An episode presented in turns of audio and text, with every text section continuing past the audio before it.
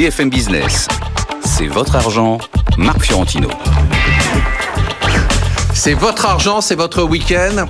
Et c'est une émission vraiment exceptionnelle. Cette fois-ci, c'est vrai, puisque c'est la dernière de la saison et qu'on va rejouer tous les événements importants de ce début d'année. Quelle année? Tous ces événements qui ont eu un impact sur votre argent.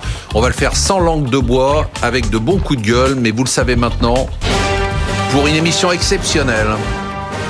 Il faut des invités exceptionnels. J'ai donc l'immense plaisir de vous présenter nos Jedi de l'économie et de la finance. Ces newsletters sont lus par des milliards de personnes dans le monde, traduites en chinois depuis quelques semaines. Il connaît parfaitement les valeurs moyennes. Eric Lewin, rédacteur en chef des publications Agora. Bonjour Marc. Comment ça va? Pleine forme. Agora, ça va, ça marche? Ouais, franchement, ça marche. Il y, a, il y a une petite réduction quand même sur les, les small et mid cap parce qu'elles sont pas dans une grande forme en ce moment, mais ça va. C'est-à-dire Bah, petite et moyenne capitalisation, en ce moment il y a peu de volume, enfin on en parlera en fin On en d'émission si vous me donnez la parole. Mais c'est un Non, peu compliqué, il y a, mais il y a ça va. peu de chance. Il représente une maison américaine prestigieuse qui fait une percée très remarquée sur le marché de la gestion. Il est devenu directeur des gestions grâce à cette émission. C'est Louis Defels chez Raymond James, c'est ça hein? Exactement. Bonjour Marc. directeur de la gestion small cap, un truc naze. Ouais, et là, vous êtes devenu un petit cran au-dessus. Voilà. fabuleux. Attention, je vais bientôt prendre votre place après. Ouais, non, ça, franchement, je vous souhaite pas, je vous souhaite mieux. Il nous observe et nous analyse depuis la Suisse à une vision claire, sans concession sur l'évolution macroéconomique du monde. C'est Patrice Gautry, champion d'élégance de cette saison. Ah oui, Non c'est le plus chic. C'est le plus chic, C'est- on l'a c'est dit. Le magnifique, on non, l'a c'est dit Gautry le pendant la- magnifique. On attend qu'il mette une écharpe Non, rouge, chef Gautry économiste chez Union Bancaire Privée. Comment ça va? Très bien, très bien, merci. Bon, vous nous disiez que la France, on s'est un peu ridiculisé en ce moment. À l'étranger, notre image, elle a pris un petit coup là. L'image des politiques français est jamais très très bonne vue de l'extérieur. C'est vrai, mais c'est vraiment Et, étonnant. euh, oui, et, Tous, et- non mais Macron, les gens l'aiment bien. les- et on a du mal. Et effectivement, il faut faire des efforts pour expliquer euh, où est-ce qu'on en est et pourquoi on en est arrivé là. Et c'est vrai qu'il y a une image, une image de marque qui s'est- qui s'effrite un peu. C'est triste, ça. Ah bah c'est pas en plus les dernières décisions qui vont euh, redorer notre blason. Ouais, il va, il va le grincheux là, il est reparti là. Pendant que certains tournent en boucle et que d'autres font des ronds dans l'eau, elle préside un grand, mais un grand, grand cercle qui s'est étendu d'année en année. C'est le cercle des épargnants. Combien d'épargnants? Ah, plus de 400 000. 66 millions? Valérie Tout Pagnol, merci d'être venue. Jingle. Bah oui, c'est la dernière fois de la saison quand même. C'est notre ami, notre gourou, notre maître. Kung Fu Panda pour les intimes. Non, ne nous expliquez pas pourquoi Kung Fu Non, Panda. a- Ça y est, on le sait. Vous l'avez expliqué. hein. Vous l'avez expliqué 20 fois. Emmanuel Le Chypre en personne, en chair et un peu, un peu en os aussi. on peut dire ça quand même. Tout à fait, tout à fait. Allez, on attaque par un thème qui nous a beaucoup occupé pendant ce premier semestre.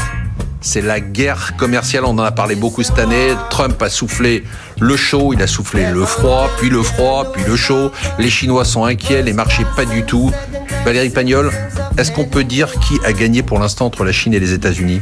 Alors, pour l'instant, à très court terme, euh, les États-Unis ont marqué des points, vous le savez très bien, puisque la Chine se sent un peu sur la défensive. Mais moi, ce que je trouve inquiétant, et plus inquiétant, c'est que dans cette guerre commerciale, elle commence à prendre de l'ampleur au-delà de la guerre euh, bilatérale entre les États-Unis et la Chine. C'est-à-dire que vous avez aujourd'hui la Corée et le Japon qui se disputent un peu sur des sujets euh, commerciaux ou parallèlement commerciaux. Vous avez quand même les États-Unis qui envoient une délégation maintenant en Inde pour réclamer aussi euh, des baisses de tarifs. Vous avez, ne l'oublions pas, cette semaine, l'Amérique qui lance une enquête à l'égard de la France à cause des impôts sur les GAFA. Donc il y a une espèce de montée comme ça générale euh, des tensions commerciales de manière bilatérale et ça c'est très inquiétant. Alors en même temps, de l'autre côté, il y a eu aussi des résistances. On a signé des accords, notamment l'Union européenne, Ouais, avec le Vietnam, avec le Canada et la commission du Parlement nous dit bah, ça se passe plutôt bien, euh, avec le Japon. Emmanuel vous Et qu'en voilà, fait, il y a ne des s'est rien, résistances il ne s'est rien passé. Qu'il n'y a pas de taxes, il n'y a pas. Non, c'est ce que vous nous dites tout le temps. C'est-à-dire, vous nous dites globalement, il n'y a pas vraiment de guerre commerciale. On en parle beaucoup, mais il ne se passe pas grand-chose. Ah, Moi, je pense que l'impact des guerres commerciales sur les tendances de fond du commerce mondial, euh, cet impact est très très faible. Très très faible. Vous êtes d'accord avec ça? Moi, je suis pas Pour d'accord le du tout. hein. moment, moi je pense que ça va commencer à se voir, mais c'est vrai que pour le moment c'est pas le cas. Et puis en plus le repli sur soi ou le changement dans les chaînes de valeur peuvent simplement déplacer l'activité. Mais si, ça a un impact. Le Mais commerce ça- mondial ça a vraiment sur On ralenti. a quand même un ralentissement de la croissance pour d'autres raisons que les pour, les- pour d'autres raisons que les guerres Pas sûr. commerciales. Mais bien sûr que si. Pas sûr. Je vous rappelle quand même que euh, enfin il y a une vraie rupture euh, de la tendance du commerce mondial euh, après 2008. En- avant 2000 en 2000 2008, vous êtes à 6 à 7 d'augmentation du commerce mondial chaque année. Depuis 2008, vous êtes à 3 Il y a une vraie rupture qui s'explique par tout un tas de, de, de phénomènes structurels et pour lesquels prenez les travaux du FMI, prenez les travaux du CEPI, ils vous disent tous l'impact des mesures protectionnistes c'est même pas 4 à 5 du Non, je commerce mondial et c'est assez faible. Alors oui, je, je dis pas que ça modifie Ça a pas quelques ralenti. chaînes de valeur, etc. Il y a quand même un vrai mais, mais dire qu'il y a un vrai ralentissement perceptible. Non, pas à cause. Oui, mais pas à cause des mesures protectionnistes. Louis de Fels. Si, l'excédent commercial chinois Bah oui. est quand même en nette baisse. On l'a encore vu ce vendredi matin avec les importations qui étaient en nette baisse et les exportations aussi. Donc il y a quand même un vrai impact. Mais sinon, je voulais revenir un peu sur. Emmanuel Les chiffres, qu'est-ce que vous pouvez dire à ça? Là, on a des chiffres. Non, mais ça, je suis d'accord avec ça, mais il y a des Ah, effets. ah, ah. Non, mais c'est- encore une fois, il n'y a pas que les mesures protectionnistes. Mais après, Oui, d'un point de vue marché, c'est vrai que pour l'instant, on le voit pas du tout puisque le marché est encore revenu au plus haut. Mais j'ai vraiment l'impression que tous les 3-4 mois, c'est un peu un air de déjà vu. Hein. Ce qui s'est passé là récemment, c'était exactement ce qui s'était passé au G20 en Argentine au mois de décembre. À chaque fois, ils s'entendent, on re- va renégocier. Donc nous, on pense clairement qu'il y aura un accord parce que le président Trump en a besoin peut-être au mois de, au- au- dans l'automne. Mais après, les négociations vont durer des années, des années. Ça va être, je pense, un sujet pendant. En tout cas, on s'est tous globalement plantés parce qu'on a tous pensé qu'il y aurait un accord rapide, parce que tout le monde disait Trump a une visée à court terme, les Chinois ont une visée à long terme, et donc euh, Trump va accepter un accord qu'il n'a pas accepté. Eric Lewis, Bah non, moi je trouve qu'il y a quand vous même êtes des... planté aussi comme Non, nous pas du tout. Je trouve qu'il y a quand même des perdants. Euh, quand vous regardez les résultats des boîtes, il y a eu quand même deux gros profit warnings cette semaine. BASF dans la chimie, hein, qui dit quand même que la conjoncture mondiale avec un ralentissement économique les, les pénalise. Même chose sur Daimler. Alors même s'il y a eu les normes anti-pollution en Allemagne, je vais pas revenir là-dessus. Donc il y a quand même un impact. Et puis ce matin, il y a eu aussi un chiffre à Singapour très mauvais. vendredi. Alors vous allez me dire, le PIB de Singapour, on s'en fout, sauf que c'est un indicateur avancé. On attendait une hausse de 0,5%, on a eu moins 3,5%. Donc il y a quand même un ralentissement qui est de plus en plus perceptible. Et pour moi, le juge de paix, ce sera les résultats des entreprises américaines qui vont commencer à sortir à partir de la semaine prochaine. On- chaque trimestre, on se dit Ouais. ça. Et chaque on attend zéro. On attend zéro. Croissance nulle. Il faudrait pas qu'il y ait beaucoup d'entreprises américaines qui commencent à nous dire que la chaîne de production est pénalisée, etc., etc. Parce que là, ça pourrait être dommageable et même pour les marchés. Patrice Gautry, il y a des gagnants, il y a des perdants? Déjà, Tout le monde perd. Tout Pour moi, dans ce débat-là, tout le monde perd parce que c'est un thème, euh, et c'est un peu la morale, je, je pense, de cette fable du commerce extérieur, euh, c'est la déglobalisation. C'est-à-dire, grosso modo, c'est comme Emmanuel euh, le rappelait, on travaille maintenant avec des perspectives sur le commerce mondial qui sont euh, inférieures à 3%. Euh, au premier trimestre, on était en repli de 1,5%. Au début du Oui, deuxième Emmanuel trimestre, dit- on est à dit, c'est- C'est pas la 0,3%. guerre commerciale. Je suis pas d'accord, mais vous. Euh, dites ça fait partie de la guerre commerciale. Ça fait partie de la guerre commerciale. Euh, ce qui n'exporte plus, ce que les Chinois n'exportent plus, ils ont essayé d'utiliser le Vietnam. Le Vietnam est sous contrôle américain. en- un avec la devise, deux avec le nombre de composants en provenance et de Corée. Donc tout le monde perd. Même avec l'hypothèse du G20, avec cette trêve temporaire, on va avoir probablement dans les mois à venir, puisque c'est est-ce que ça se prolonge ou pas, on va avoir probablement euh, un rebond des indicateurs de confiance, on va avoir une reprise des échanges, parce que c'est vrai que dans la zone Asie, on est complètement effondré en termes d'échanges. Euh, Alors entre la Corée et la Chine, ça va, mais d'un autre côté, ça ne va plus du tout. Donc on va avoir un, Donc un vous dites tout le monde redémarrage. perdant, donc, Tout le monde a perdu. donc mauvais pense. pour l'économie mondiale. C'est très mauvais aussi pour les grands exportateurs. L'Allemagne aujourd'hui est dans une situation qui était assez catastrophique. Euh, je veux dire là, on a un taux de croissance qui est vraiment problématique. Donc on voit bien que cette dynamique-là, on l'a perdue. Elle va mettre énormément de temps à se recomposer. Et même si elle se recompose, les volumes attendus ne seront pas ceux que l'on avait avant l'arrivée de M. Trump et avant la crise financière. Justement, ça nous amène au deuxième thème, l'économie américaine et l'économie mondiale, avec l'impact notamment de la guerre commerciale. Bah oui, c'est un peu la fête. On attendait un ralentissement, voire une récession en début d'année aux États-Unis. Au lieu de ça, les États-Unis ont fait exploser un record absolu de croissance. On est à 121 mois consécutifs de croissance. C'est du jamais vu depuis 1854. Pendant ce temps, l'Europe patine, la Chine est très enrhumée. Où en est l'économie américaine et l'économie mondiale, Valérie Plagnol Alors effectivement, l'économie américaine a surpris en début d'année. Euh, Il y a une chose qui s'est pas améliorée, c'est son commerce extérieur. Hein. Euh, Guerre tarifaire ou pas, on peut pas dire que ça les aide. C'est vraiment la preuve pratique de ce que l'on sait théoriquement. Mais euh, je crois que quand même, et si on regarde les propos... Quand vous dites la preuve pratique de ce qu'on sait théoriquement, juste.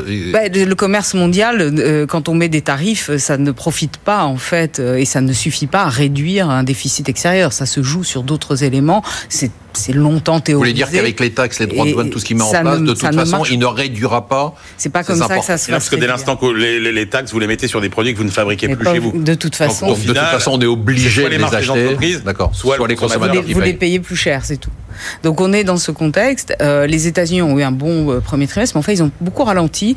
Je, je Mais on me dit demandais, ça, mais, on oui, mais on le voit pas le chiffre. Regardez les derniers alors, chiffres je de l'emploi la semaine dernière. regarder. Ils étaient très forts. Je pense que la Fed d'ailleurs regarde un peu dans le rétroviseur, mais ils ont eu très peur. En fin d'année dernière, le marché de l'immobilier a commencé à ralentir fortement. Les taux longs, le, le taux 30 ans mortgage hypothécaire, c'était tendu. Et je pense que c'est un peu à ça, fait- qu'ils réagissent. Ici, ça fait deux ans qu'on nous explique que l'économie américaine ralentit. Et on voit rien. Bah, et Les le- derniers et chiffres de l'emploi, étaient très forts. Ouais, mais il y a un ralentissement. On, on est à 172 000 investissements ralentis. créations d'emplois en moyenne sur le premier semestre. On était à 224 000 l'an dernier. Donc il y a quand même un petit ralentissement. Bah, c'est sûr que c'est très, très Non, mais- précurseur d'une récession. non, mais on c'est parle pas de récession, mais il y a un ralentissement. Il y a un ralentissement. un. L'investissement ralenti, l'immobilier était un petit peu plus faible, mais c'est vrai qu'à chaque fois, il donne des coups de, des coups de fouet qui font que ça repart. Rappelez-vous, 2017, c'était pas prévu. La baisse des impôts a donné un coup de fouet très artificiel.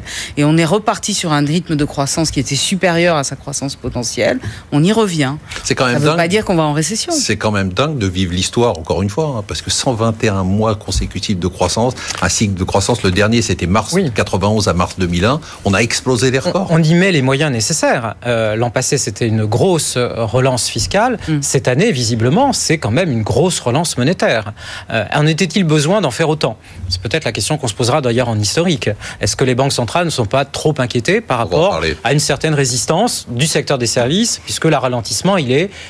comme vous l'avez justement dit, le secteur de l'investissement. Là, ça ralentit très très fort. Euh, et heureusement qu'il y a les dépenses de productivité qui sont là d'ailleurs pour sauver un petit peu la copie, parce que et c'est l'argumentaire qu'utilisent d'ailleurs les banquiers centraux. Monsieur Powell, dans son témoignage auprès du Congrès, a rappelé que les gains de productivité n'étaient pas là. Donc on est certes dans une croissance qui est encore bonne, mais c'est un processus de ralentissement avec une dégradation des conditions sous-jacentes. On n'est pas du tout dans la situation de 2007. Attendez, quand vous dites dégradation des conditions sous-jacentes, quand on voit le plein emploi, quand même, c'est c'est troublant. Alors- en vous écoutant, je- moi je regarde bêtement euh, les chiffres, hein, bêtement. euh, et je m'aperçois que voilà, on a des créations d'emplois, on a un chiffre du chômage qui est à un niveau record, et vous nous dites, euh, on a des indicateurs. Les créations d'emplois les plus importantes se font dans le secteur des services, se font dans le secteur du retail et du transport, et se font aussi dans les soutiens aux services aux entreprises. D'accord. Alors, quand on a une variable d'investissement qui se casse la figure, avec des profits qui sont à zéro pour cette année, on peut craindre effectivement sur cette évolution de composante de l'emploi. La composante retail service, c'est-à-dire en fait service au ménage, de restauration par exemple, c'est une composante extrêmement volatile qui malheureusement en fait peut créer des emplois en termes de volume, mais derrière il n'y a pas de création de, valeur ajoutée et les salaires qui sont versés sont des salaires relativement faibles. Donc on reste avec l'idée que globalement on est dans une fin de cycle. Euh, c'est une ralentissement. C'est La un cro- fin de cycle qui dure. C'est un très bon fin de cycle, oui. C'est C'est un très cycle long. qui dure, mais parce que toute la politique budgétaire a Ouais. mis le paquet Voilà. pour Puis éviter monétaire. un ralentissement euh, beaucoup plus important. Et la politique monétaire américaine, puis la politique monétaire européenne, est en train de se dessiner effectivement des soutiens importants pour éviter une fin de cycle. L'an prochain, les attentes en fait dans- de croissance dans les pays développés ne dépassent pas 2%, elles sont à 1,5%. C'est pas très glorieux. Emmanuel Le Chip, vous Non, mais- qui êtes économiste, est-ce que c'est la fin des cycles? Ben oui, ça fait quand même un mot. Quand vous dites tout le monde nous prédit la, récession américaine, non, rappelez-vous que cette thèse de dire que les cycles, pour des raisons structurelles aujourd'hui, sont euh, plus longs et moins amples que par le passé, c'est vrai pour des raisons structurelles. Alors c'est la fin des cycles sur les... Non, c'est pas la fin des cycles, bien sûr que non. Mais euh, le fait que votre investissement aujourd'hui, ce soit plus des grosses machines que vous renouvelez tous les cinq ans, mais de l'investissement de plus en plus immatériel, logiciel et des petites machines, euh, ça lisse. Le fait que euh, vous ayez euh, la part de vos dépenses contraintes chez les consommateurs qui a doublé, voire triplé depuis 15 ans, ça limite votre potentiel d'arbitrage tous les mois. Le fait qu'il y ait une gestion des, des stocks en flux tendu, ce qui contribuait est beaucoup. forme. Et le bon, fait, il est bon. C'est un cours d'économie. Ouais, il est bon là. Et le fait, Il est chaud. Et n'oubliez jamais que toutes les récessions du XXe siècle sont venues d'un surcroît d'inflation. Et l'inflation, elle n'est plus là. Là encore pour des raisons structurelles qui tiennent à la formation euh, des salaires, etc. Il a attendu la dernière de la saison ça pour fait- être Non, bon. mais là, il est pour être bon. Non, parce que non. c'est dingue. Il est non, là toutes les semaines et c'est la première fois depuis six mois qu'il est bon. Donc votre, mon numéro sur la fin des cycles, enfin sur les cycles, je vous l'ai fait euh, plusieurs fois dans l'année. Mais, mais, mais voilà, et donc c'est fondamental. Et n'oublions pas, parce qu'on a pas mal tapé sur l'économie américaine en disant, il y a quand même des fondamentaux qui se sont Bon, améliorés. il si s'arrêter. avec l'Europe, regardez les gains de productivité quand même. Et ça, euh, c'est juste- 3,4% en annualisé. et- et- et- exactement. Et donc, il y a euh, les, les bas salaires, par exemple, ce sont ceux qui progressent le plus. Donc, il y a quand même une économie américaine qui va pas si mal. Et moi, je suis désolé, quand je regarde, quand je fais la checklist de tout ce qu'on voit d'habitude en fin de cycle sur la rentabilité des On voit rien. entreprises, sur les marchés, etc., on ne Et voit- d'ailleurs, The Economist fait sa une cette semaine sur On ne qu'est-ce qui pourrait stopper l'économie américaine. Bah, Louis on de voit bien Fels. ce qu'il faut, faut redire dans l'économie américaine. Je crois que 70% du, du PIB, c'est la consommation. Donc, on- comme vous venez de dire, les services tiennent très bien. Et c'est vrai qu'il y a une vraie dichotomie par rapport aux services qui tiennent très bien et plutôt les ISM manufacturés, donc l'industrie, qui mondialement, elle ralentit fortement. On a vu tout à l'heure, on parlait de l'Allemagne Tout le monde a bossé en hein, récession. pour la dernière. Non, mais c'est vrai. Et on voit qu'aujourd'hui, incroyable, hein. Aujourd'hui, il y a une énorme Je dichotomie comprends même pas ce qui se dit, donc c'est c'est tellement élevé comme niveau. C'est plus la même, on me l'a changé. Mais ça, la question de savoir, c'est est-ce que c'est les services qui tiennent bien, alors qu'il y a les manufacturiers qui est tout en bas. Donc la question savoir est-ce que les services vont rejoindre à la baisse, et à ce moment-là, euh, on pourrait peut-être parler de fin de cycle, mais pour l'instant, il n'y a aucun signe qui le montre. Économie mondiale en un mot, Valérie Pagnol, on a des raisons de s'inquiéter ou pas? On a des raisons de rester sur un scénario de ralentissement, mais c'est vrai qu'il y a eu des forces de rappel budgétaires et monétaires qui ont voulu un petit peu stopper ou réduire le- l'impact. Moi, j'étais depuis deux ans, je vous, je vous en ai parlé, Ouais. sur un scénario de ralentissement. Il a été vraiment chaotique l'année dernière. L'Europe a souffert. Elle est moins atteinte, un peu moins atteinte cette année, mais on, on- on ralentit. Il y a une espèce de, phénomène Non. de, de retour zéro, vers quand la même. Elle est quand croissance même atteinte. cette- potentielle. Non, non, l'Europe, c'est important. Et, et l'Europe, l'Allemagne est vraiment atteinte dans son modèle, effectivement, comme un peu le Japon, et elle, elle souffre de, de ce phénomène. Du coup, la France est un peu protégée et Non. puis on s'équilibre. Mais euh, je, je trouve qu'il y a quand même des facteurs de résistance. Et la question quand même de l'emploi, quand on est au plein emploi, euh, on a tous appris que c'était un indicateur retardé. C'est-à-dire, est-ce que c'est aussi le signal de cette fin de cycle Parce que derrière, euh, les choses vont commencer à... Emmanuel Le Chip veut la parole encore. On lui donne ou pas? Non, mais- Non, attendez, on va voter. On va voter. Est-ce qu'on lui donne? Mais qu'il fasse simple. Qu'il fasse court et simple. Simple, ouais. Rapide. Bon, d'abord, ben, puisque Ah non, il dit d'abord. Ça veut dire qu'il y a plusieurs parties. Non, non, on n'a pas le temps, j'ai un autre thème. L'idée, vos questions, qu'est-ce qui peut provoquer une catastrophe? Rien de tout ce dont on parle depuis des mois en tant que tel. C'est-à-dire la géopolitique, le pétrole euh, et l'Italie, Une- etc. Une guerre Iran-États-Unis, ça peut provoquer une catastrophe quand même, Ce Emmanuel. qui générera une catastrophe, c'est la volatilité. s'il y a Ah, un petit événement. C'est les est- marchés financiers. C'est par ce canal-là que le problème viendra, c'est sûr. Et les vrais sujets qui inquiètent, c'est les sujets à moyen terme. C'est euh, la baisse de compétitivité de l'économie américaine due au fait qu'il y a de moins en moins de concurrence dans cette économie qui soulève des problèmes considérables et les difficultés structurelles de l'Allemagne. Ça, voilà, c'est les vrais sujets qu'il faut avoir en ligne de mire pour la rentrée. Et moi, je voudrais parler d'un vrai sujet dont personne ne veut jamais parler, mais cette fois-ci, je me suis dit, c'est la dernière de la saison, je me fais plaisir, on va parler du Brexit. Ah ouais. Allez. Très rapidement, tel le Titanic, le pays s'enfonce chaque, chaque jour un peu plus et on se bat pour diriger l'orchestre qui va jouer sur le pont. Valérie Pagnol, qu'est-ce qui va se passer? Écoutez, c'est vraiment. On va vers se No Deal, là, non Mais moi, je le En crois. octobre. Je le crois depuis un petit moment. Mais je, je- surtout, ce qui me fait mal au cœur, c'est la, cette espèce de déliquescence des institutions et de la société. Dramatique. Ça, ça, ce n'est plus la question économique. Bon, la livre sterling baisse, mais finalement, les indicateurs macroéconomiques restent relativement euh, corrélés à ceux de l'Europe. Donc, c'est pas là Contrairement que à ça ce se qu'annonçait Emmanuel Pas Le Chip, qui nous a Ils dit faire un deuxième trimestre à zéro. C'est une économie de guerre. Euh, C'est- des voilà. économies de stock, Mais, on, on- mais vraiment, cette déliquescence des institutions, de la société, euh, des sondages qui disent mais on, va au pire, c'est-à-dire allez-y, Boris Johnson, et puis on va faire un Brexit, et puis on en sort. Et il y a une espèce de volonté d'aller au bout du truc qui est quand même très inquiétante et que tout le monde euh, donne et, et reflète. Et ça, ça fait vraiment mal au cœur. Louis Defels, vous vous en foutez vous, Sur les marchés, tout le monde s'en fout. Bah, à court terme, je pense qu'on après l'été, on va peut-être le revoir parce que tout le monde, personne, plus personne n'en parle depuis que ça a été. Ah oui je- Moi, quand j'en parle, je me fais jeter des pierres à chaque fois. Oui, mais pour moi, c'est clairement, c'est clairement un gros risque parce qu'on en a parlé, la devise, elle est déjà retombée au plus bas. Donc la livre sterling contre l'euro est retombée à 0,9. Et surtout que si ça arrive, euh, comme on dit tout à l'heure, aujourd'hui, la Grande-Bretagne se tient bien, mais c'est juste parce qu'elle en économie de guerre, donc elle fait beaucoup de stocks. Mmh. Mais si ça mettait à vraiment nettement ralentir, surtout la Banque centrale d'Angleterre a beaucoup moins de manœuvres. La devise est déjà assez basse, donc d'évaluer encore plus, donc ça pourrait être très inquiétant. Mais pour l'instant, personne n'en parle, les banques centrales sont là. Eric Lewin, vous êtes un homme de marché basique. Ouais, moi je Le Brexit. Non, ce que, pensez ce, que, ce que je veux dire, bon, on est quand même sur un train de croissance de 1,5 euh, en rythme Ouais. Et à l'époque, en 2008, quand il y avait eu la fameuse crise des subprimes et de Lehman, on était à moins 1,5 en trimestriel. Donc c'est quand même pas si catastrophique que ça, quoi. Donc, C'est pour ça, je pense que les Mais gens. ça, c'est le gars qui saute euh, du 50e étage et quand il passe devant le 20e, il dit tout. Ah oui, mais bon, non, mais faut- va bien, va bien. On va pas sombrer dans un pessimisme exacerbé sur le Mais Royaume-Uni. si, parce que les tendances de fond, elles sont, elles sont hyper inquiétantes. Ouais. C'est-à-dire qu'effectivement, on l'a dit, c'est une économie de guerre. C'est-à-dire ce qui tient l'économie, c'est les stocks. Euh, Non, même qu'ils ont beaucoup déstocké au pour- deuxième trimestre, c'est pour ça qu'ils ont fait zéro. l'investissement, même chose pour la consommation des ménages, euh, les projets d'investissement, les boîtes qui, qui n'arrêtent pas d'annoncer que euh, mettent leurs usines ailleurs. Non, non, c'est c'est un, ah, pays. elles arrêtent pas d'annoncer. Enfin, il y a les Chinois et les Indiens plus. qui sont quand même Franchement, il se passe pas grand chose. Ah bah, vous avez eu encore des annonces cette semaine. Ouais, dans mais l'automobile. marginal. Dans la finance, on nous annonçait des exodes massifs qui sont pas produits du T'as tout. vu les Chinois quand même dans les rues de Londres? Moi j'étais à Londres il y a pas longtemps. Le nombre de Chinois dans les rues de Londres, je pense que les Chinois, les Indiens Oh investissent. Oh le niveau auquel on est tombé. C'est peut-être un niveau qui baisse, Oh non. mais Oh non, vous verrez. Là, on avait fait une émission de haut niveau. Oh les gars de marché, comment ils se font un avis, c'est terrifiant. Patrice Gautry, euh, le Brexit, vous, je sais que ça vous intéresse. Ah oui, on on regarde ça parce que d'ailleurs euh, la Suisse a signé des accords de coopération euh, commerciaux avec, Vous voulez faire une le union Royaume-Uni. de tous les pays qui rejettent l'Europe Non, pas nécessairement. Non, non, non, non, non, puisque la Commission européenne a, a eu quelques difficultés avec la factieux. Suisse en ce moment. Et euh, il y a une période où on a l'impression d'ailleurs que l'Union européenne a- a- prend les habitudes de M. Trump euh, à l'égard de la Suisse, puisqu'ils sont assez, assez difficiles, assez durs en termes de négociation. Euh, c'est une économie qui est fortement résistante, qui tient par la consommation, qui tient par la flexibilité de son marché du travail et de sa Et moi- devise. Voilà, c'est Donc, pas qu'une si on- économie de guerre. Je trouve que c'est un peu réducteur, moi. C'est a la devise. Non, non, Emmanuel, l'histoire des stocks, c'est limité quand même. Ça peut pas tout C'est expliquer. limité. Vous avez Le- vu le sous-investissement. La flexibilité. Ça fait combien de trimestres la que l'investissement a augmenté? Non. Le marché de l'immobilier, c'est pas effondré.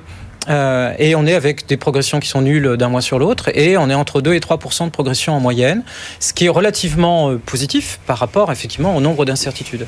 Donc pour l'instant, ce qui me fait peur, c'est que tous les candidats au Premier ministre, même s'il n'en reste qu'un, et visiblement on va aller très probablement vers Boris Johnson, tous ces candidats futurs Premiers ministres se sont tous présentés avec d'énormes baisses d'impôts, ce qui est impossible à financer. Donc de toute façon, je pense que la- le risque extrême, le risque le plus important dans un premier temps, c'est la devise. Euh, et les chiffres que vous mentionnez, on, peut très bien, ou les planchers, on peut très bien les dépasser en, en cas là.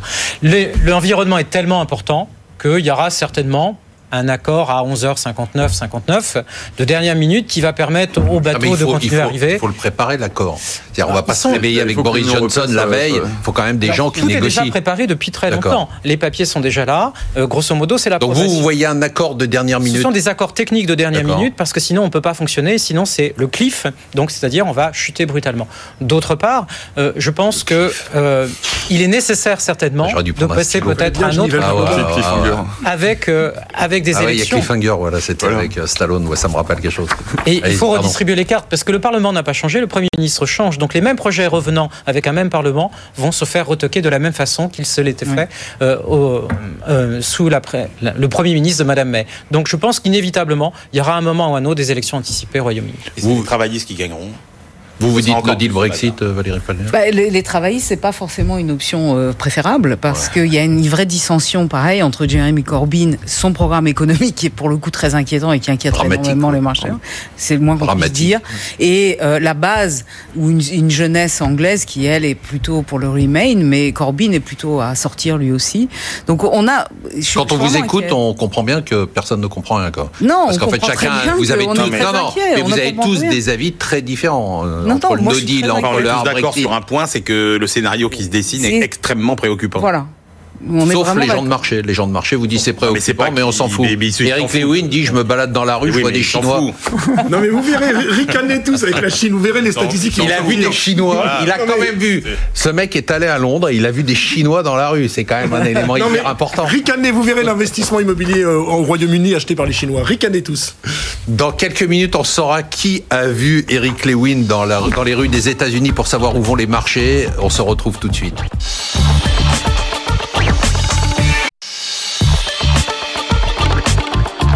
BFM Business, c'est votre argent, Marc Fiorentino. Et on se retrouve pour la deuxième partie de cette émission qui est exceptionnelle puisque c'est la dernière de la saison. Je vais essayer de ne pas pleurer. Il y a Emmanuel Le Chypre euh, qui, euh, alors c'est la première fois depuis six mois, est exceptionnel. Mais il reste méprisant quand même. Hein. Méprisant, mais très bon. Il, Ouais, mais- il est méprisant, franchement, hein. il a fait un très bon boulot. Valérie Pagnol qui essaye de mettre un peu de calme là-dedans. Euh, Patrice Gautry qui élève le niveau. Il essaye, en tout cas, c'est pas facile. Louis Defels qui nous explique que les marchés n'en ont rien à foutre de rien. Et surtout, Eric Lewin qui nous donne des tendances très fortes puisqu'il se promène depuis quelques semaines dans toutes les villes du monde et il a vu des Chinois. Vous pouvez nous confirmer que vous avez vu des Chinois à Londres. C'est très important. Non mais c'est très important. Eric Lewin, est-ce que vous avez vu des Chinois à Londres? Non mais je me vengerai Marc, je trouverai, je trouverai quelque chose pour me venger. Et on attaque tout de suite avec le premier thème de cette deuxième partie. Alors là, vraiment, quel changement On a démarré l'année sur des craintes de remontée des taux et de sortie progressive du quantitative easing. Six mois plus tard, toutes les banques centrales sont prêtes à faire whatever it takes aux États-Unis. On ne parle plus de hausse de taux, mais de baisse de taux et probablement peut-être une baisse de taux dès juillet. Les taux négatifs sont partout. La cocaïne monétaire, la coque monétaire inonde le monde. Les traders et les investisseurs sont accros. Est-ce que vous êtes accro, vous aussi, Eric Lewin? Moi ma grande interrogation c'est est-ce que la Fed a besoin de baisser ses taux compte tenu de la situation économique aux États-Unis? Et ma réponse je ne pense pas. Je me demande si on Alors pas trop pourquoi, tôt. pourquoi on a eu cette annonce alors cette, cette semaine Parce du que patron parce, de la parce qu'on a besoin de soutenir de parce qu'on a besoin de soutenir les marchés sous la pression de Trump avec les craintes de guerre commerciale. Donc on est on est, on dans un espèce de, de soutien monétaire, mais est-ce que tout ça va servir à quoi que ce soit? Je suis pas sûr. Et c'est de là que vient peut-être ma première inquiétude. Louis de Fels? Bah, dans le fight de Fed. hein. De toute façon, les banques centrales sont là, elles vous donnent un message clair. Euh, il va peut-être avoir un peu plus de quantitative easing. Les taux vont rester bas pendant longtemps. Il y a tellement de cash dans le monde. Donc pour l'instant, on reste investi, surtout pas. Il ne faut pas surtout pas euh, vendre le rallye. On reste investi, toujours être vigilant et regarder les derniers chiffres macroéconomiques. Mais pour l'instant, surtout, il faut rester investi et écouter les banques centrales. Pourquoi les banques centrales, euh, Patrice Gautry, sont aussi paniquées alors qu'on a des indicateurs On était tous en première partie en train de dire il y aura peut-être un ralentissement, mais on n'a pas de récession. A- Elles sont en train d'agir comme s'il y avait soit une crise financière, soit une crise économique. Or, il n'y a ni crise financière, il n'y a pas de faillite bancaire, il n'y a rien, il n'y a pas de crack. Il n'y a pas de crack boursier, on est au plus haut. Une Et il n'y a, pas, et il y a pas de présidentielle. récession. Il y a une élection présidentielle. Alors- Certes, en- aux États-Unis, mais pas en Europe. Il y, a trois, il y a trois éléments, à mon avis. Premier point, c'est les indicateurs avancés. On parlait tout à l'heure de ceux qui sont liés au commerce, des indicateurs, les confiances, les PMI, les ISM, confiance dans l'industrie, confiance dans les services. Ces indicateurs-là sont en train de prendre une tournure négative et sont encore à des seuils positifs. Mais par contre, on a par expérience, une fois qu'on franchit le niveau des 50, on tombe brutalement au niveau Donc de vous dites qu'il y a une anticipation. C'est une action préventive, puisque en fait, ce sont C'est comme une action violente préventive. Parce que oui. On est quand même en, en taux d'intérêt quasiment zéro et déjà en quantitative Alors, easing. le premier point, c'est les, les indicateurs avancés. Le deuxième point, c'est que l'inflation est très éloignée des objectifs, des objectifs donnés par les banques centrales. Et là, c'est leur arme, je dirais, ultime et importante, puisque c'est écrit dans les statuts. Donc, ils n'ont pas d'autre justification en termes d'existence, à la limite, que de s'assurer que l'inflation soit en ligne, pas au-dessus, mais en ligne, avec des objectifs symétriques, asymétriques, etc. On peut débattre. Mais là, on est très en dessous. Donc, l'assouplissement monétaire peut être justifié. Le troisième point, c'est qu'en fait, quand vous regardez en détail dans les marchés obligataires, la liquidité au sein des marchés obligataires, et notamment des marchés obligataires gouvernementaux, s'est détériorée. Même si effectivement on est encore avec des bilans qui globalement sont en progression, sauf aux États-Unis où le bilan de la Fed a régressé. Donc par rapport à cela, Quand en vous fait, dites qu'elle s'est suite- détériorée, excusez-moi, je comprends pas. Parce qu'on a l'impression, au contraire, qu'à chaque fois qu'il y a un emprunt d'État qui est émis, euh, il y a une surenchère. C'est sursouscrit. Euh, qu'on il y avait des articles ce matin sur la dette allemande, euh, compte tenu du fait qu'elle sera égale à 60% du PIB. Oui, mais il n'y a pas suffisamment d'emprunts d'État Regardez, même marcher. les taux sont tellement bas maintenant, Ouais. d'ailleurs, en fait, que les dernières émissions officielles, le 30 ans, euh, des 30 ans, des 10 ans en Allemagne et aux États-Unis, sont moins bien passées. Ah d'accord, ça je Donc, pas. Et on a en fait, quand on regarde les conditions de liquidité des banques euh, et du fonctionnement du marché obligataire américain, on s'aperçoit qu'il y a une détérioration de liquidité. Donc sous cet angle-là, on baigne dans la liquidité, mais il y a des secteurs spécifiques qui commencent à connaître des contraintes. D'où un 25 points de base, en fait, n'est pas inutile. C'est une assurance et il peut y avoir d'autres assurances. Si le cycle redémarre, comme on le disait en première partie, d'accord, très bien, on en reste là. Si par contre, au contraire, on passe en récession, voire avec des inflations, des anticipations d'inflation qui décrochent, là, on se remet dans la logique 2012-2008. Et là, les banques centrales ont eu un mal fou à restaurer la croissance. Elle vient juste annuler la quatrième hausse de taux qui n'aurait peut-être pas dû avoir lieu aussi. Donc au final, on reviendrait juste au niveau de décembre 2018. Valérie Plagnol, est-ce que les banques centrales n'en font pas un peu trop à balancer cette coque monétaire à tout le monde? Bah, C'est vrai que ça commence en à ressembler. Des bulles, hein. oui, oui, ça commence à ressembler à une course à l'abîme, euh, cette espèce d'abaissement des taux euh, et de surenchère, au point même que, alors qu'on sait que ces banques centrales et ces banquiers centraux se parlent beaucoup entre eux et sont même assez coordonnés, je me demande si on va pas arriver à une forme de concurrence en fait entre eux, parce que derrière il y a euh, la course à la monnaie en fait, et on voit bien que c'est l'échange qui tire, et, derrière effectivement l'ombre comme ça d'un Pourquoi Donald la course à la monnaie Je pas compris. Ben parce que quand on baisse ses taux, la, la, devise. Oui, baisse. mais là les devises sont relativement Ben, stables, lorsque, donc il n'y a pas de décrochage. euh, Jérôme Powell a changé de ton Ouais. et annonce une baisse de taux, Ouais. le dollar a commencé à baisser. Ça tombe bien parce que, Parce que Trump Trump- aimerait bien. Et donc on, on passe un peu dans une dans une logique plus de concurrence qui m'inquiète un peu. Et c'est vrai que euh, on voit bien qu'il y a eu des éléments contre-productifs, notamment pour le système financier, d'avoir notamment en Europe des taux de réserve négatifs. Euh, ça pèse, ça pèse sur les bilans des banques.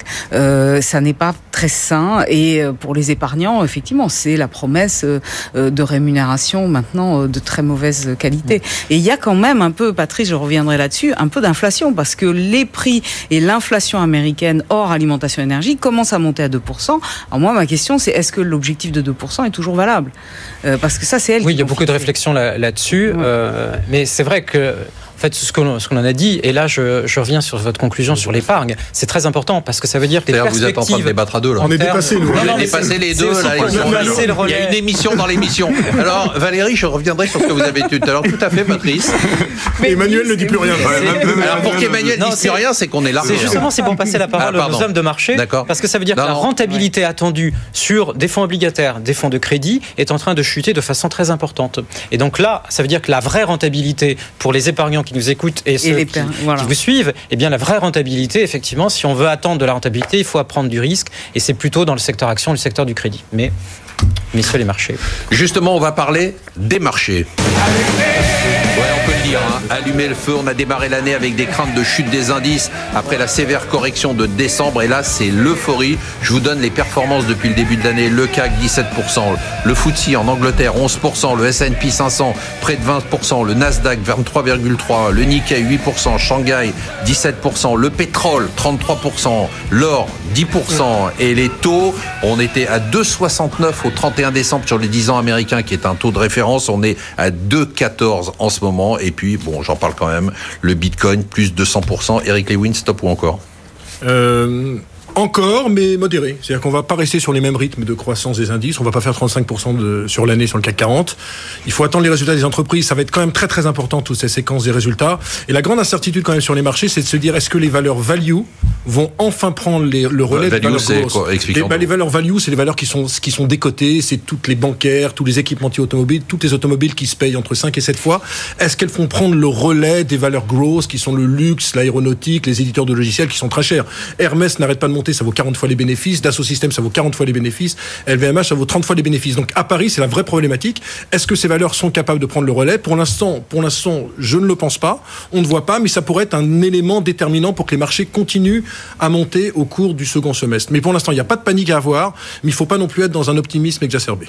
Louis, Louis Defaz, vous avez un peu répondu tout à l'heure, pour vous c'est encore. Hein. Encore, mais surtout sur les small caps, parce que ce qui s'est passé, c'est qu'on a vu que les indices euh, large cap sont revenus au plus haut, le S&P a dépassé les 3000, alors que sur un an glissant, les, petites valeurs françaises sont encore à moins 15, sachant que le CAC 40, lui, sur un an glissant, fait quasiment plus 7. Donc, c'est vrai que à cause du problème de manque de liquidité, on pense que clairement, c'est la première fois depuis longtemps, comme vous dites, normalement, quand les marchés repartent fortement en hausse, les small caps sont censés surperformer, et ce qui n'est pas le cas cette année, à cause du problème de liquidité. Donc, tant que les banques centrales sont là, que le marché va continuer, je pense qu'il y a un vrai rattrapage à faire euh, sur les petites valeurs françaises. Votre grande théorie, Emmanuel Le Chiffre, sur le premier semestre, c'était de dire, en fait, le seul accident qu'on pourrait avoir, c'est un accident de marché. Quand vous entendez les marchés à ces niveaux-là, alimentés hein, par le délire un peu euh, monétaire euh, des banques centrales, uniquement alimentés par ça, parce qu'il n'y a rien d'autre, hein, euh, ça vous fait peur? Bah non, parce qu'en fait, euh, moi, ce que j'ai cru comprendre, c'est que on est. C'est vrai qu'après la fin de l'année, où on était dans le doute pour savoir est-ce que finalement, la grande question qu'on se posait à la fin de l'année, c'était quand même est-ce que cette, cette période assez incroyable de quantitative easing, etc.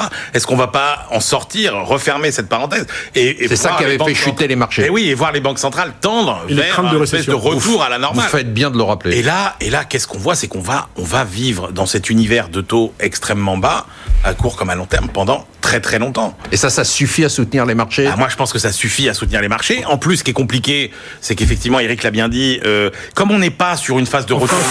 C'est de l'année. Oh, Eric l'a bien dit. À noter, à noter, vous gardez ça en régie? Comme, comme On vous va le n'êtes mettre dans pas, le best-of comme vous de n'êtes l'émission. pas au bout d'un cycle, comme vous n'êtes pas sur une rotation géographique, etc., vous n'êtes pas non plus sur une rotation sectorielle euh, très importante. Donc, c'est vrai qu'en même temps, on n'est pas très inquiet. Et en même temps, on se dit mais qu'est-ce qu'on fait de son argent quoi? Où est-ce que où est-ce qu'on trouve des Il faut des- demander des- à la présidente. opportunités? Il faut demander à la présidente Voilà, du cercle voilà. des épargnants qu'est-ce qu'on fait de notre argent? Est-ce qu'on le garde en bourse, euh, Madame la Présidente? Ah, c'est un vrai sujet, mais effectivement, le garder en bourse, c'est le garder plus longtemps. Et ça, moi, je, le risque et le temps restent en fait une problématique. Euh, moi, ce que je crains, c'est de voir des accidents de liquidité, c'est-à-dire des gens qui prennent un peu trop de risques sur des espérances de gains ou des promesses de gains à court terme qui ne se réalisent pas sur des, des, des flops de liquidité. Donc, il faut faire quand même très attention à ce qu'on achète et ce qu'on garde en portefeuille. Mais il y a, effectivement, il y a de très belles valeurs sur le long terme. Je crois aussi que, euh, donc, je, je suis quand même inquiète et je, je resterai un petit peu dans l'attente euh, avec ce qu'on a déjà en portefeuille. Mais euh, effectivement, on n'a pas trop d'options. hein. Patrice Gautry, on peut avoir un crack en deuxième euh, semestre de l'année? Alors, on la question- avoir La question alors, horrible. Le, le risque, le risque effectivement, c'est de retrouver en fait le mois de décembre, c'est-à-dire avec une, une chute et une chute qui serait parallèle, c'est-à-dire que grosso modo, bah, les, les obligations ne protègent pas contre une baisse euh, des, des Mais celle-là serait plus grave parce que cette fois-ci, on aurait une chute alors qu'on sait que les taux, monétaires, les taux vont rester bas. Alors, il faut voir euh, d'où elle proviendrait. Aujourd'hui, c'est un choc extérieur. Le, le Moyen-Orient, une guerre au Moyen-Orient, des frappes euh, à l'égard de l'Iran, ou effectivement un retour de tweets tueurs euh, de la part de M. Trump qui euh, remettrait dans la logique effectivement de baisse du commerce mondial. Donc, Mais ça n'a pas l'air de vous inquiéter plus que ça. Vous dites Non, en faudrait fait, vraiment un truc il exceptionnel. faut vivre avec ça, et Ouais. ça veut dire la façon dont vous allez structurer vos portefeuilles au deuxième semestre va pas être la même que celle du premier semestre. Au premier semestre, vous pouviez prendre un risque action ouvert. Aujourd'hui, vous allez prendre le même risque action, mais vous allez structurer votre portefeuille action de façon différente en prenant avec des options, des couvertures, des produits structurés, des Louis Defels dit retour sur les euh, petites valeurs et Eric Lewin dit retour sur les valeurs euh, value. C'est ça. hein? Je pense Oui. que la volatilité va revenir parce que c'est vrai que Bah, depuis, depuis le temps 2010 qu'on le dit. oui, 2017 c'était l'année la plus faiblement volatile. Ouais. Mais si vous regardez, il y a eu décembre, il y a eu encore un peu le début d'année. Ça va revenir sur Et le la deuxième volatilité semestre. reste quand même extrêmement basse. hein, Oui, mais là, on est quasiment revenu au plus bas de nouveau sur le. VIX, donc qui est l'indice de la peur du S&P. Donc, on pourrait peut-être avoir à très court terme peut-être une, peut-être une petite correction, mais il y a tellement de cash dans le système qu'à chaque fois que ça corrige, il y a de telles mains qui reviennent de ramasser le marché et toujours les banques centrales. Le problème, c'est que ce ne sont pas les mêmes investisseurs. C'est-à-dire en fait que la hausse des indices s'est faite dans le vide. En fait, on n'a pas eu dans les grandes gestions.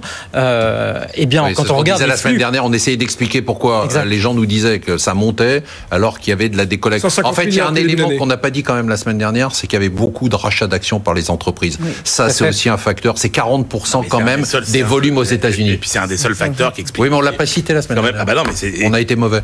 Oui, c'est vrai.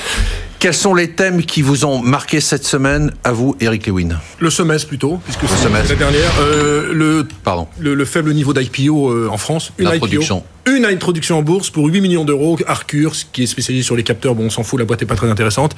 Là, il y en avait eu, il y en avait eu 17. Sympa pour eux.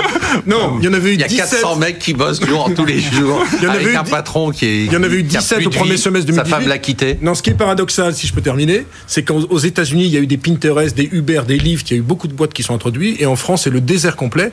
Et ma grande inquiétude, quand même, même si je suis d'accord avec Louis sur le fait que les small devraient surperformer, c'est que les boîtes ne veulent plus venir en bourse. Pourquoi? Parce que, par exemple, dans le private equity, ça vaut beaucoup plus cher. Je suis pas sûr que si Doctolib avait été coté en bourse, ça vaudrait le milliard d'euros qu'il vaille dans, le- dans, le- dans, dans le private equity. Et c'est la vraie problématique. Quand vous êtes coté, que vous êtes une petite boîte cotée, il y a tellement de contraintes réglementaires, vous êtes peu suivi par les analyses, il y a peu de liquidité, et donc il y a une situation vraie est d'autant plus préoccupante qu'il y a beaucoup de sorties de cotes. Il y a beaucoup, de, il y a beaucoup d'OPA, il y a eu beaucoup, j'ai j'ai pas, j'ai pas toutes les citer, Non, non, mais non, Altran qui sort de la cote, c'est quand même un dossier important qui, qui va Bien sortir. sûr. Et le problème, c'est que le private equity, quand vous êtes une petite boîte rentable, vous préférez rester dans le private equity sans contrainte, plutôt que d'aller sur les marchés financiers où il y a des espèces de, de, d'olibrius comme Louis et moi qui font la pluie et le beau temps.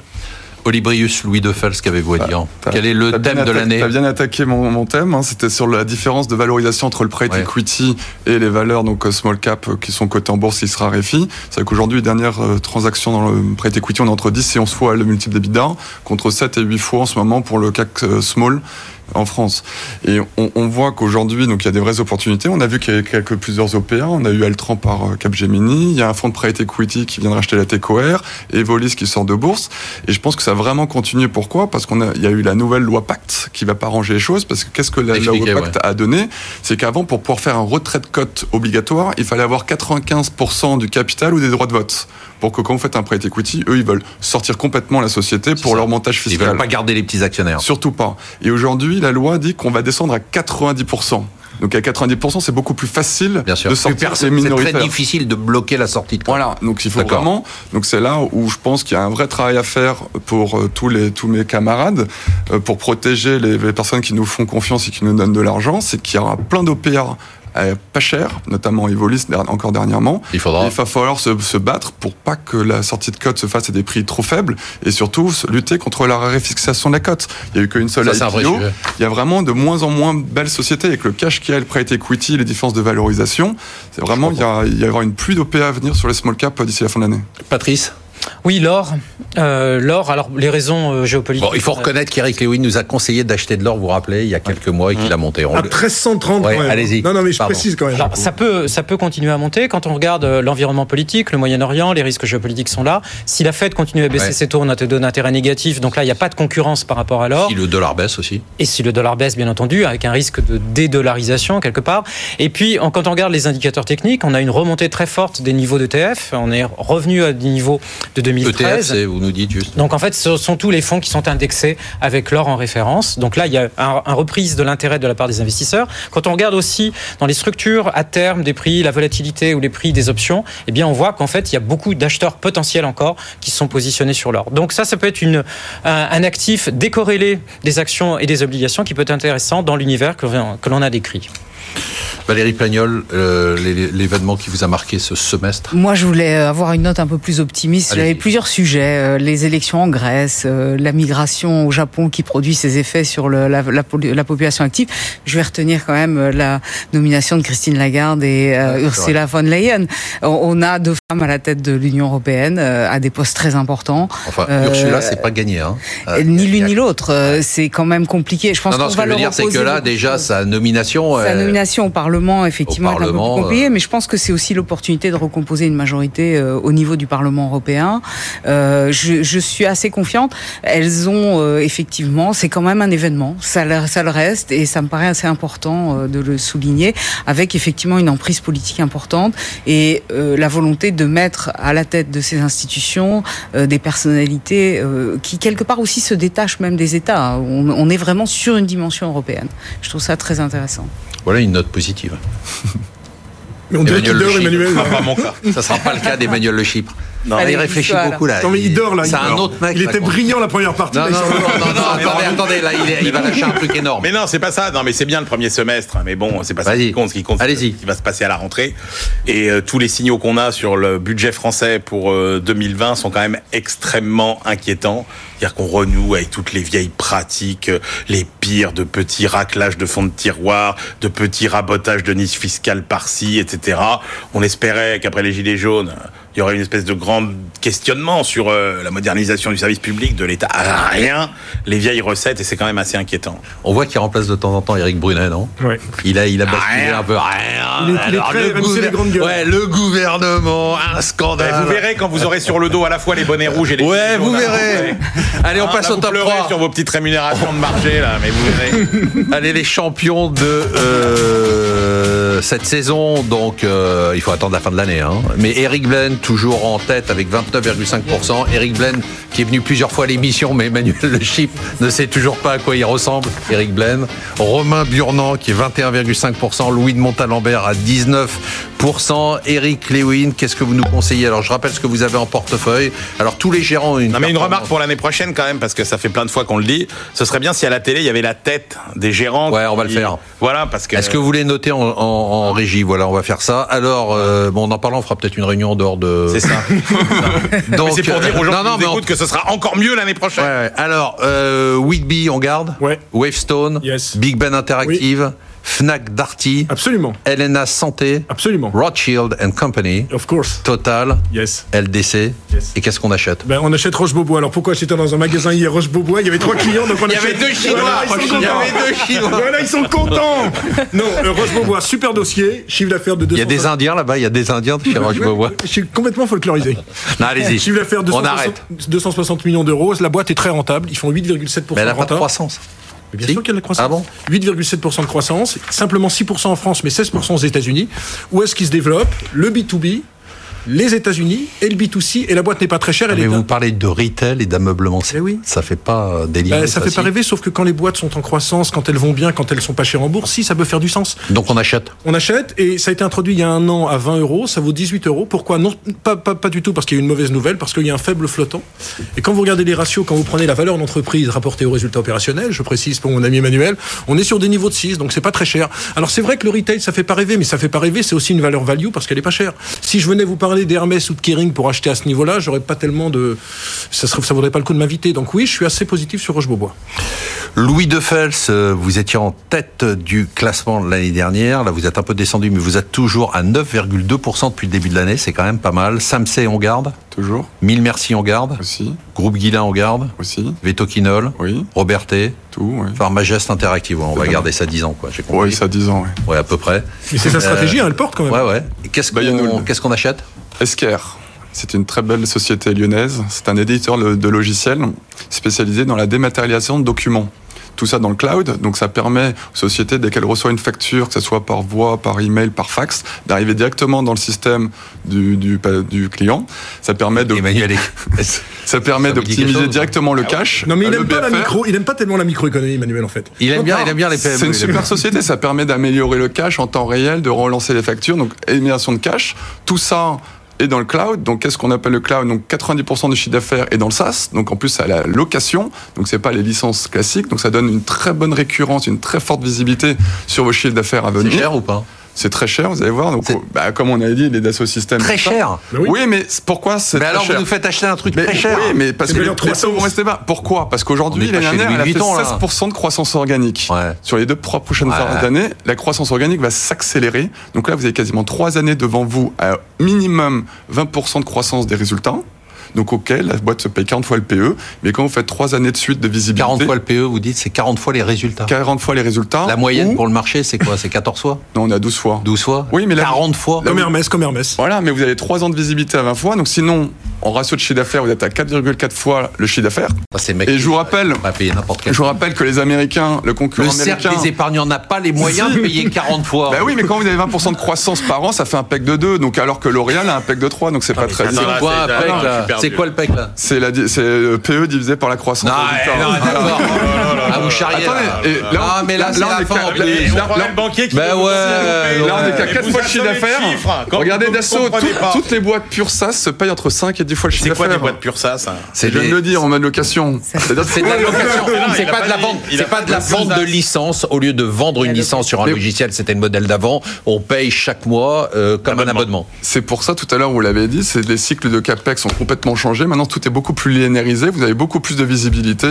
Pour ça que c'est cher. Bon ben merci de nous avoir suivis cette saison. Franchement, c'était un plaisir. Merci à tous nos invités. Alors je voudrais remercier François Xavier, les deux Maxime, Damien et Roman en régie. Alors on va se retrouver. Oui, on va se retrouver après l'été pour une nouvelle saison et j'ai quelque chose pour vous. Une nouvelle. Cette saison sera exceptionnelle.